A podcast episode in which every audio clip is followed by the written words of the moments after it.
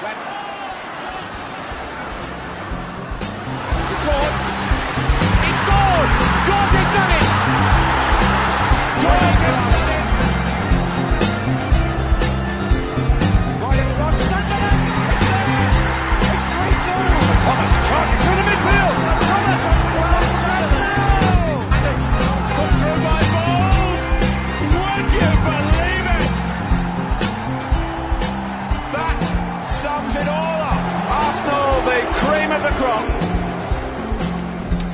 Hello and welcome to the 80th Gooner podcast, recorded on the Monday night after Arsenal's nil-nil draw at Newcastle. Thanks to our sponsors, Goonershirts.com. I'm Kevin Whitcher, your host, and still with me are our panel of John Cross of The Mirror, Tim Payton from the Arsenal Supporters Trust, and Jeremy Wilson from The Telegraph. Okay, so gentlemen, I'm going to read you uh, something I read in The Independent, written by Ian Herbert. And he reported that Arsene Wenger was powerless to hold on to Samir Nasri after a board meeting in early August, at which principal shareholder Stan Kroenke insisted that it would be folly to sacrifice Manchester City's money and see the Frenchman leave as a free agent next summer. Wenger did not put up a fight, and City hope to announce the signing of the player imminently. Now, do we believe that this was actually the case? And if so, does it signify a genuine shift in the balance of power between Arsene Wenger and the board? Who wants to start? I'll go first on that. I, I don't believe it was the case that Stan Kroenke has come into town and told the club what they must do. I believe it's a business decision that is totally consistent with the principle of football efficiency and self-sustainability that Ivan Gazidis preaches and the club has to follow. The Arsenal Supporters Trust has been quite clear on this. We would have seen it as economic folly by Arsenal to let a player run down his contract. You could describe it as paying someone 25 million pounds for one year because you're foregoing the fee of 20 million plus and their wages and you're not sure what type of player you're going to get for that final year. I think the terrible complicating factor has been having Fabregas saga alongside the Nasri one, working out how you try and negotiate decent fees for both of them, how you time it for bringing people in. Perhaps it hasn't worked out exactly as they thought. Perhaps Wenger has let it go too long because of his worthy desire to at least keep one of them, but I don't believe that Stan Kroenke has come in and overruled the manager. And actually, Arsene is on record over the years of making it clear that if a player doesn't renew a contract, they have to go. I mean, that was absolutely been his message probably at every Yeah. conference you've done with him for a couple of years. But he's had the difficult scenario of how to play it. I don't know how you two have seen this from the press conferences, but that, that's my take. There was definitely a change anyway. I mean, because when myself and John were in Malaysia, and Arsene Wenger was very much telling us we'll keep Nasri um, and forego the money if necessary because of the message it would send if we lost both both players.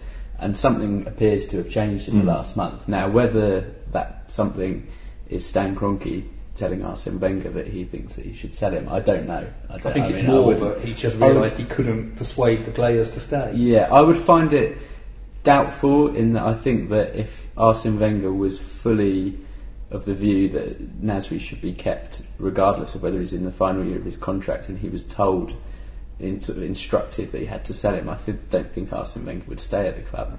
So for that reason, I find it doubtful.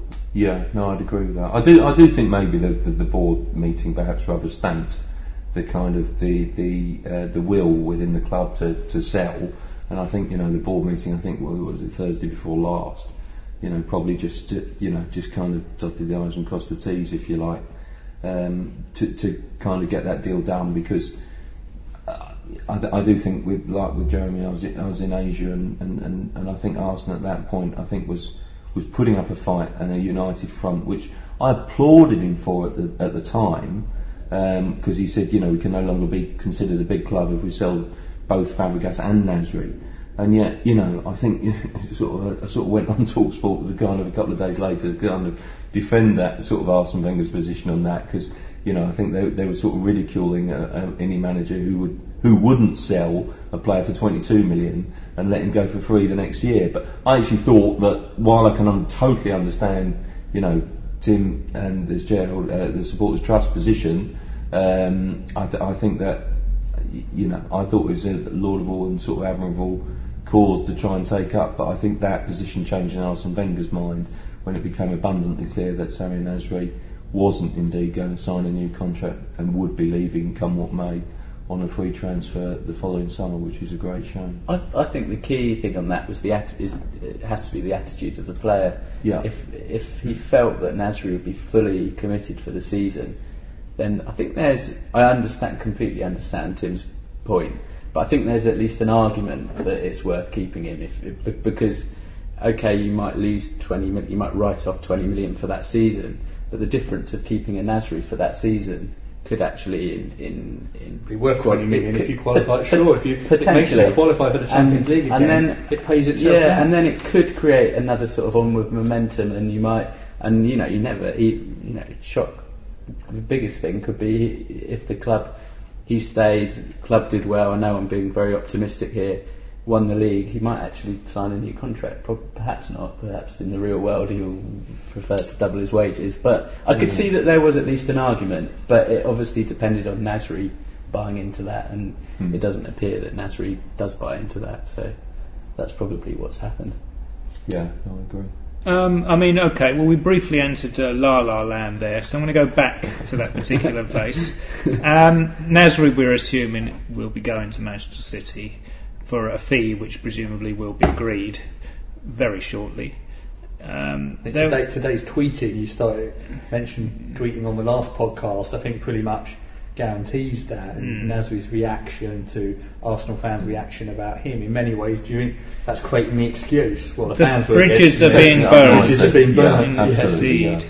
Is there a cat in hell's chance of a deal being struck which would see, as one newspaper suggested, Carlos Tevez coming in for, to Arsenal for Sami Nasri plus cash? Come on, fellas, can we dream? Well, I, you know, I, I'll take this one up because I'm a great defender of sort of newspapers because, you know, when I wake up of a morning, I always sort of, you know, sort of get my get my head together and get some coffee and then check my, my, my Twitter basically, and sort of see the replies, and I get lots and lots of replies from people saying, "Have you got any news for us? Have you got any transfer gossip? What's happening with transfers?"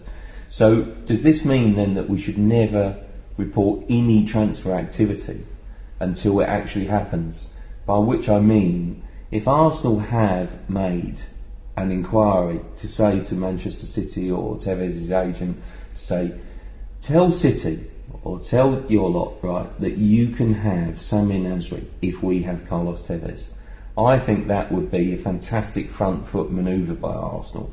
That if they felt that they could get that done, and rather like they've done, played hardball with Barcelona to a degree and got a better price um, over Fabregas, I think that you know if they felt they could do manoeuvre something similar with Manchester City, then I think you know I think then that that is perhaps a positive thing. And I think in newspaper terms, if I can sort of just broaden it out into that, if Arsenal have done that, and uh, you know I think Sean is a good journalist on the Sun. He, he wrote the piece. I think that's worth reporting.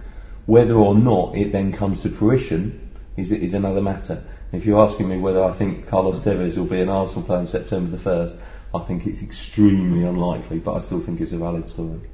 All right. Well, there is definitely a Cesc Fabregas shaped hole in the Arsenal uh, squad, and there's a bit of money now uh, to be spent. Um, I mean, basically, the two attacking names that have been banded around, which seems to have a bit more reality to them, are Jadson at Shakhtar Donetsk and Mata at Valencia. Do you think either or both are likely to arrive? And are they direct replacements for Cesc? Gentlemen. Go Jeremy. Well, I think we saw we saw Jadson last year in the Champions League. Yeah. And I'm not sure if he played in both legs. I'm fairly certain he played in the one in Shakhtar when Arsenal were, were beaten, and I'm pretty. He was one of the, the, the their sort of key men that night, and I'm, I'm pretty sure that Arsene Wenger obviously noticed that, hence the, the interest in him. Whether it's I think he's 27, whether he's suddenly at the age of 27 going to be as good as Cesc Fabregas it does sound pretty doubtful. But in in one sense, you're you're asking for the impossible to, to replace someone who's mm. one of the best in the world at what perhaps in terms of what he does and the system that Arsenal play, possibly the best in the world. And the great, so I think it, it's almost impossible to, to directly replace him. And it'd be, I think, what will be really interesting next season is having built a team and a system around Fabregas, so he has that sort of free role um, behind the striker. Whether whether his departure means a change in the system.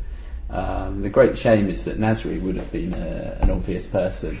Um, but I do think there are options within the team. Uh, We talked about Arshavin and, and Ramsey's probably the obvious one. That's although I'm, I would have some doubt as to whether Ramsey's quite quite ready for that sort of level of responsibility. I think responsibility. Arshavin, you know, is, is a really Yeah. interesting. I do. Well, you I know. I think the, he would the, love the, it, the guy has been fun. I, I'd sort of, you know, sometimes get sort of grouped together as being somewhat, somewhat having a down on Arshavin. That's just not true. I love Arshavin. I love to watch him, but sometimes there's, ga- there's games where I think he can look a bit lazy and lackadaisical not do enough for his amazing talent. And I think one of the problems of that is that he's not fulfilling his, his, his potential out on the left wing. That's you know he's just not going to be sort of the, the player that tracks back and covers the fullback and drops back inside. That's not him because when, when he when he started for Russia and when he was at his best for Zenit, he was in the hole. You know he was sort of the, almost the classic number ten. He was fantastic to watch. He was he was amazing to see. And I think you know you look at his assist record. You know in recent times even for Arsenal matches up with with the best of them, be, better than Nasri. You know and I think there's there's something there. And I think if you said to him you be our main man, you be our playmaker in the middle, I think you could unlock even more from Arshavin. And then, you know, you you probably go from a player who might have been on his way this summer into someone who's got an amazing amount of ability who could be the kind of the key in the success for Arsenal in the next season or so. You know, I really do believe that. I think there's a lot there. But surely the manager is going to buy more than one player. I mean, we, we've established in a previous podcast we do believe he's going to buy one centre back. But with all this money, there would be uproar if he didn't spend. Yeah, I'm not. sa- I'm not saying that Arshavin is the answer to all evil, and I think that. But I do think Arshavin, perhaps, say for example, he went for Mata. Mata, you know, I think they've looked at. You know, you could look at his versatility, um, and, and see him perhaps on, on the flank or in the middle. And, you know, he sort of, you know, he offers that, um, and I think Arshavin perhaps then could come inside. You know, you have that option. You know, so I think it's a sort of a you know variation on the thing. But I think Arshavin has got great potential. I agree totally with that, and with what Jeremy said, which is you can't replace Fabregas. So you need to look at the system Mm. again, and perhaps you do have to look at a Scott Parker or or Joey Barton or someone, or a bit more of a water carrier.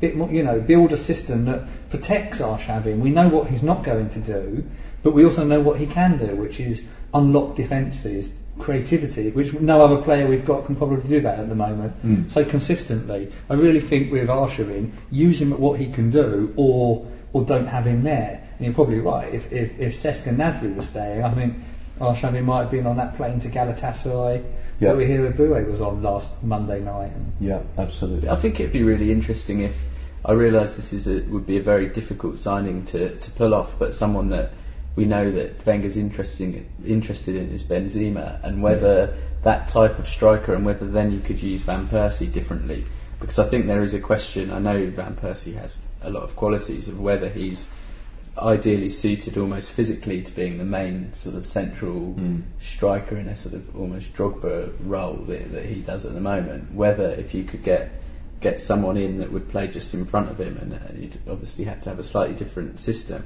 But then Van Persie would almost be playing in that sort of Fabregas position to some extent. Whether that would be an option, because I do think he might look for a striker as well. I know Mm. that everybody would sort of sees the, the defence as the priority, but I think that he, he he's concerned about the options in attack. Yeah, But, but, but absolutely. Kevin, you're right. There is now a lot of money to spend.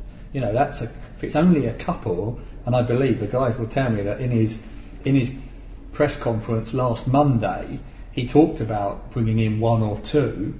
So perhaps it is going to be a couple of very big signings, or he could bring five or six in. He can bring five or six in at sort of 10, 12 million mm. with the money he has. So it, it's going to be a frantic 31st of August. I mean, order the popcorn and, and, and bunker in for that night. can, can just see what it's going to be like. I mean, mm. Sky are probably setting up the rig outside the Emirates as we speak, aren't they? But none of us know, really. No. I mean, i- i- in in fairness, the money received from Fabregas is not dissimilar to that which they would make to uh, from the Champions League group stage if they were to uh, get past Udinese.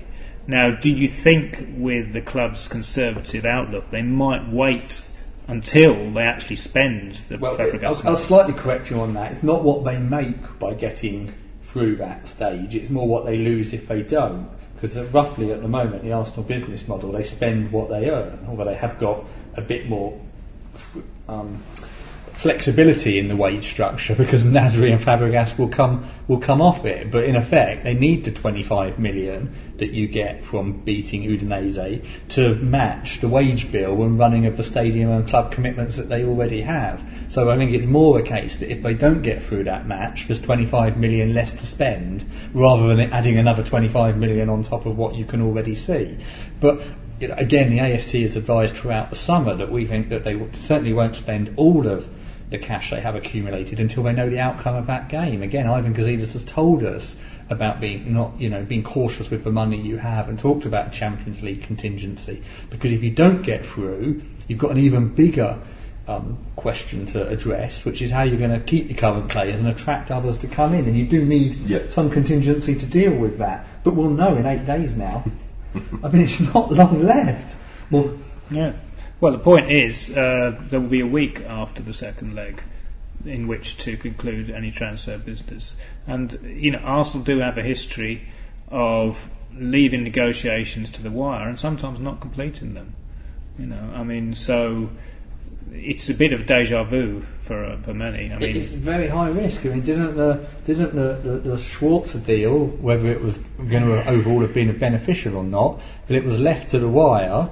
The Fulham goalkeeper, remind me, of that, got injured in the final week, hmm. which Stockdale, yeah. which yeah, Yeah. that's right. So, so that deal went down, I think, largely on that factor. Hmm. You, you know, Schwarzer had a higher value to Fulham. It is very high risk, and you, you alluded to it there, but I wouldn't like to think of what many Arsenal fans and what many of our members will be contacting us to say if very little new business comes through the door. Yeah, I think it will be. I think it will leave people very flat if they don't, you know, pull off at least.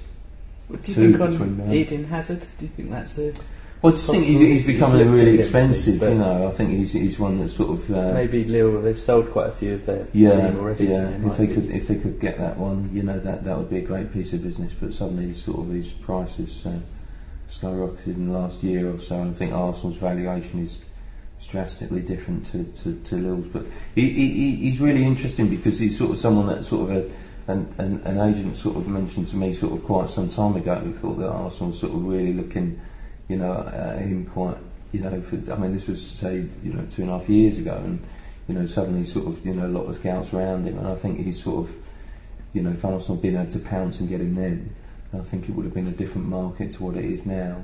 Because I think sort of, uh, you know, the big sort of European super clubs look at him now, and um, I don't think Arsenal perhaps want to pay that sort of money that that, that, that Hazard would go for, because it would be an awful lot more than Gervinho, I think. So. And he doesn't. Te- it's be very unlike Arsenal to do sort of impulsive buys in the last week of the. I know that deals go go to the wire, but they tend to be players that he's been looking at for about three years or something like that. Yeah. Well, this is I mean, part of the problem. incredible, uh, incredibly think- meticulous. Arsenal's scouting system often profits other clubs because we do look so long at players that eventually other clubs get wind of them, and it's almost as if their scouting's been done for them. Because if Arsenal have been watching someone for two years, then they must be decent for them to continue the interest. So we'll we'll have them then, you know. And I'm sure we've missed out on players. I mean, historically, I remember Real Madrid just buying anyone we were interested in about four or five years ago. Um, back to the Udinese game. Um, it's gone to general sale. Chances are it's not going to uh, sell out.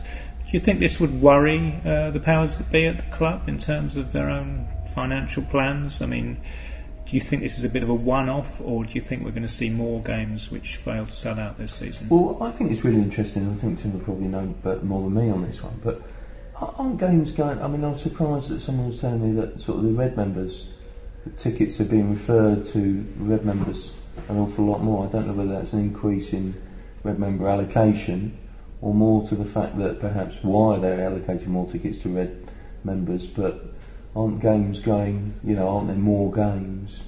Going to that to that level of buying, so you can you know stand a much better chance. That's what I've heard. I think that there was a actually a very healthy renewal rate of season tickets at Arsenal this year. But if you chat amongst fans, what you pick up is there are a lot of people now sharing season tickets. There are a lot of people who say they'll buy their season ticket because you kind of don't give up your pass to the ground, but you'll put a lot of tickets back into ticket exchange. Mm. Now that strategy hasn't worked for people if they were going to do that with the Udinese game because it hasn't sold out and therefore ticket exchange isn't turned on.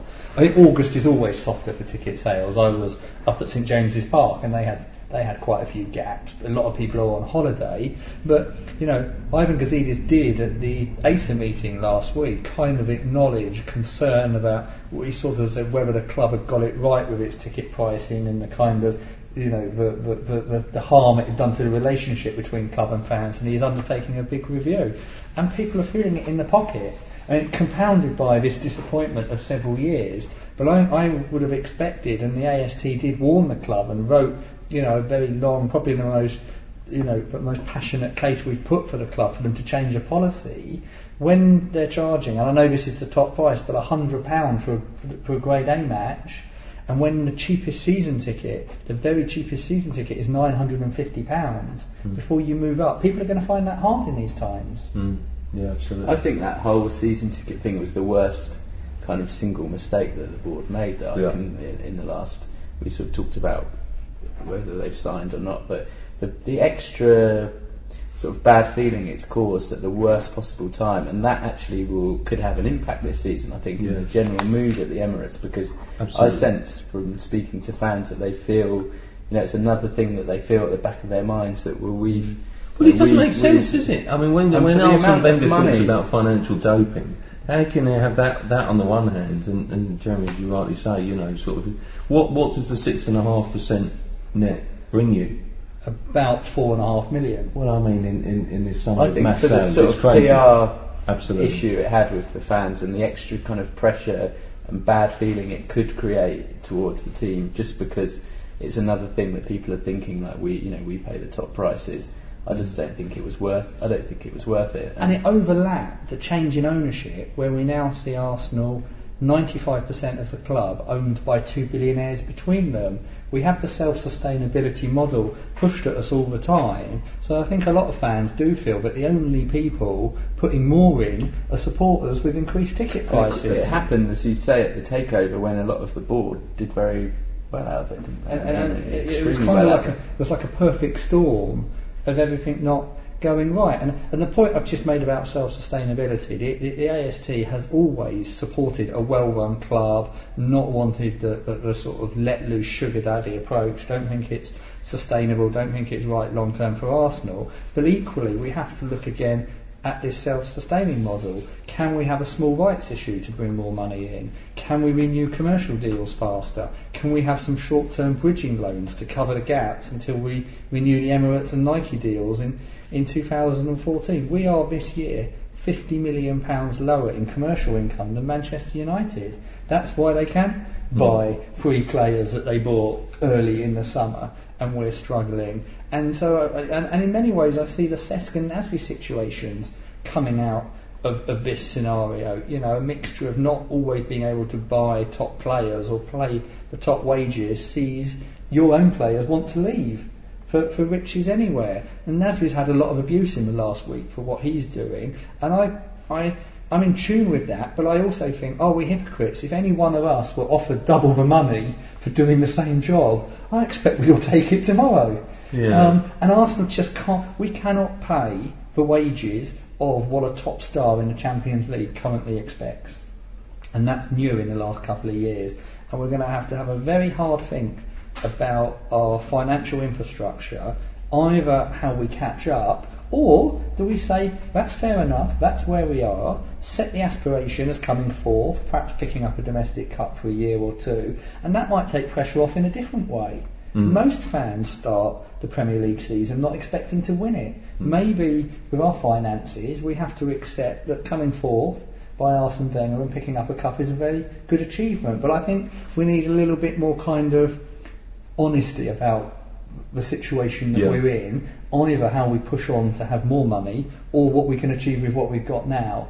You know, it's a bit unfair on Arsene Wenger to say you must deliver us the fir- club's first ever um, European Champions League trophy and the Premier League again with what he's got to spend compared to the five or six clubs that sit above him in Europe at the moment. I think hi- hi- historically, the expectation of Arsenal fans now is different than it was 20 years ago, isn't it? Before Wenger, because you weren't finishing in the top four, you weren't finishing first and second. I know you had years when you Yeah, did, But but, when, I, but when, I, when I started 25 years ago, I paid £25 for my first season ticket. So while I'm sympathetic to that view, a lot of fans say, I am paying the highest ticket prices in world football. Yeah. If you're going to charge that price, I expect you to go Absolutely, you know, yeah. for the title. And I, I, I think there's Yeah. some fairness in that I agree. I think the sums are not are not adding up. You know, I don't think you can expect on the one hand fans to pay you know top dollar uh, for the, for their tickets and then not getting top dollar you know signings. It's just not you know it's not financially viable. I think you know I think so much emphasis at Arsenal is put on financial aspects of the game. Um, and, and yet, you know, sort of don't have the finances to, uh, sort of from City, but at the same time, it you know it, it, it doesn't add up, does it? Because so much emphasis is put on the finances, really, and I think that's um, you can't, you can't avoid. disappointing. Some people, some people tweet at me and say, "All you talk about is finances." Where it's kind of, of course, where the AST has the specialism in the interest. But you can't divorce the two now because you only have so much to spend on a wage bill. And it, you know, we've talked a lot about the players that have left that we haven't wanted to, but we have the paradox where players that we want to leave. We can't move on because we found we've tied them down to deals where we pay them too much. Yeah, absolutely. You know, no one wants to take on Almunia. In fact, you guys know what happened to the poor chap. Well, He's no. disappeared off the face of the earth. I th- I also think- and others. Yeah, you know, I think he's had a couple of offers in, in Spain, but you know, as you say, he's, he's, he's on good, you know, good good money. I think I think we're probably put people, you know, I, th- I think a lot of people realise is that Arsenal pay, you know, throughout their squad a very consistent level and a very high level, which sees like the Diabys of this world. and Sixty thousand pounds a week, Bendtner fifty-two grand a week, and and you know, and yet you know, I think Fabregas was sort of 90, wasn't he? He was sort of the basic, and yet it's it's kind of, you know, so so the top earners are, are actually in, in tune with the sort of the squad players, Yeah. and yet you know, so that means that Arsenal are one of the best players in the Premier League, and yet when it comes to try and manoeuvre in the squad as they've done this summer. No one's going to take Diaby, you know, especially when he's not he's injured all the time. if But you want to sign you know, Bendtner, and that just explains why he's still with us when the season begins, Mm. it's almost a £25 million pound investment by a club because Arsenal want about 10 million and then 3 million a year on the five year contract that he'll want to Mm. replace, I think, the three years left with us. It's a 25 million outlay, and you're not going to find a Sunderland or a Fulham or even you know maybe a Villa t- where you Everton where you Yeah. think he could go and it would be right for him. They can't afford that kind of outlay. No, they can't even afford the, you know, a loan deal. Some of the clubs that you're talking about there. Not on the wage levels. No, absolutely. You know, a lot of clubs now want a wage, you know, sort of loan fee, don't they? I mean, it's just it's just not going to happen, you know. And so I think you know it's a very difficult situation. But I, I think Jeremy did hit on it there partly about did we have such expectations 20 years ago? Probably not. But now, you know, we've got the Emirates, we've got these ticket prices. I don't think the game's comparable now in many ways. You you qualify for the Champions League and you earn so much money from that that you, you know, in a way, there's a case that you bloody well should qualify Mm. for it. But But, you're- know, the next year. But the environment out there is that much different as well with the Man City and Chelsea Yeah. and Man United, who have probably got the best manager we've ever seen. Plus, An they've amazing got vast commercial commercial. Yeah. So I, I do have some sympathy. I don't agree on the ticket prices. I think four million pounds is not worth the the aggravation basically for it, and I do think ticket prices across football are, are terrible. But I do understand Arsenal's predicament because it's the, their it is their main way of, of Mm. of, of generating income, or one of their main ways of The, generating the- income. the best indicator of where Arsenal will finish in the league this year is the position in the wage bill. It's been shown statistically over the, particularly over the Premier League period, that the wage bill gives you the finishing positions with an incredible accuracy. Mm. So Arsenal will come fourth, just above Liverpool. Mm. That's uh, and then that's probably what most people would get. Most of the predictions I've seen have been will Liverpool or Arsenal Yeah. take that fourth slot. And actually, you know, if Wenger can come third, it's an amazing achievement. And fourth is arguably what he's paid to deliver with the resources that he has. Yeah, So if that's the case, how do we kind of explain this unrest and dissatisfaction that everybody senses around Arsenal? If if Well, if he has basically overachieved or at least I think I think at least achieved where he should in the last even in the last five six years. the problem is that uh, Wenger has set high standards for himself, and in recent years he's shown uh, Arsenal fans a glimpse of the peak. Um, so it's looked like it's attainable, and then it's collapsed. So it's like an avalanche on the mountain when you're climbing up to, to get to the top of Everest. So if we didn't get near, there wouldn't be such frustration. It's getting near and then failing consistently Yeah. That is that is. I mean, the That, that does build on Jeremy's point there, and, and what I, you know, uh, have covered before about in many ways, 80 90 percent of what he does is genius, Mm. and in some ways it's it, it's perhaps very unfair to absolutely get frustrated with him for not doing the final bit, and we must recognise all the bits he is doing Mm. very very well. Yeah, no, absolutely, absolutely. I do think, I do think, that, you know, he does, he does overachieve, and I think Jeremy, you know, you do do do raise a, a great point about that. I do think that I think sometimes that, you know, I, th- I think a lot of fans can see this season sort of descending into sixth, and I think that, that you know. That I think a lot of people might might say sort of dis- disenchanted fans at the moment, so might say sixth if they don't sign another player, and so I think you know I think that's what I what do people think are worried. it's a worrying- A successful manager makes a up for his own back, And he? also, By being uh, successful, and, you know. and in some ways, I think that maybe he's a little bit out of tune in understanding what fans want because I think he he probably puts greater store on a Champions League win and also pushing the league. Mm. Whereas some of us might say, if, if the resources mean you, c it's very unlikely you can do that. Take the cups a bit more seriously because it would, you know, Arsenal fans would love an FA Cup and look at, in a way, he did push it it last year, and Yeah, he'd he probably did. tell me that Yeah. it all went wrong on getting so close. And look what it did. But perhaps he needs to be slightly more pragmatic Yeah. in the in the in Yeah, the challenges agree. he's, he sets. And if he told us and the club told us that fourth was the good achievement, we'd do our best. Maybe it would help. Maybe Mm. you know it'd be very difficult. Though I'm, su- I can see equally so many people absolutely going after him if he came out and said fourth was the best of his ambitions. Yeah, absolutely. But I think maybe we do have to face that a bit more for, for a few more years, or have this completely fresh approach to our financial structure. And it's not such a fresh approach. Arsenal had a rights issue in 2000 to fund the stadium. Arsenal have had, you know, loans put in before by Danny Fiszman and others. There are things that can be done that would still fit a sensible, self-sustaining, revenue-generating football club. Mm. Right, well, we're going to look ahead uh, to that in our final podcast from this evening, but that's it for this one. Uh, so, once again, uh, email address for us is goonerpodcast at gmail.com. Thanks to goonershirts.com, our sponsors. And my thanks to the panel of Jeremy, Tim, and John. We'll be back for more shortly. I'm Kevin Whitcher, your host, so farewell for now. La di da di da, la di da di dee. All good friends and jolly good company. Way!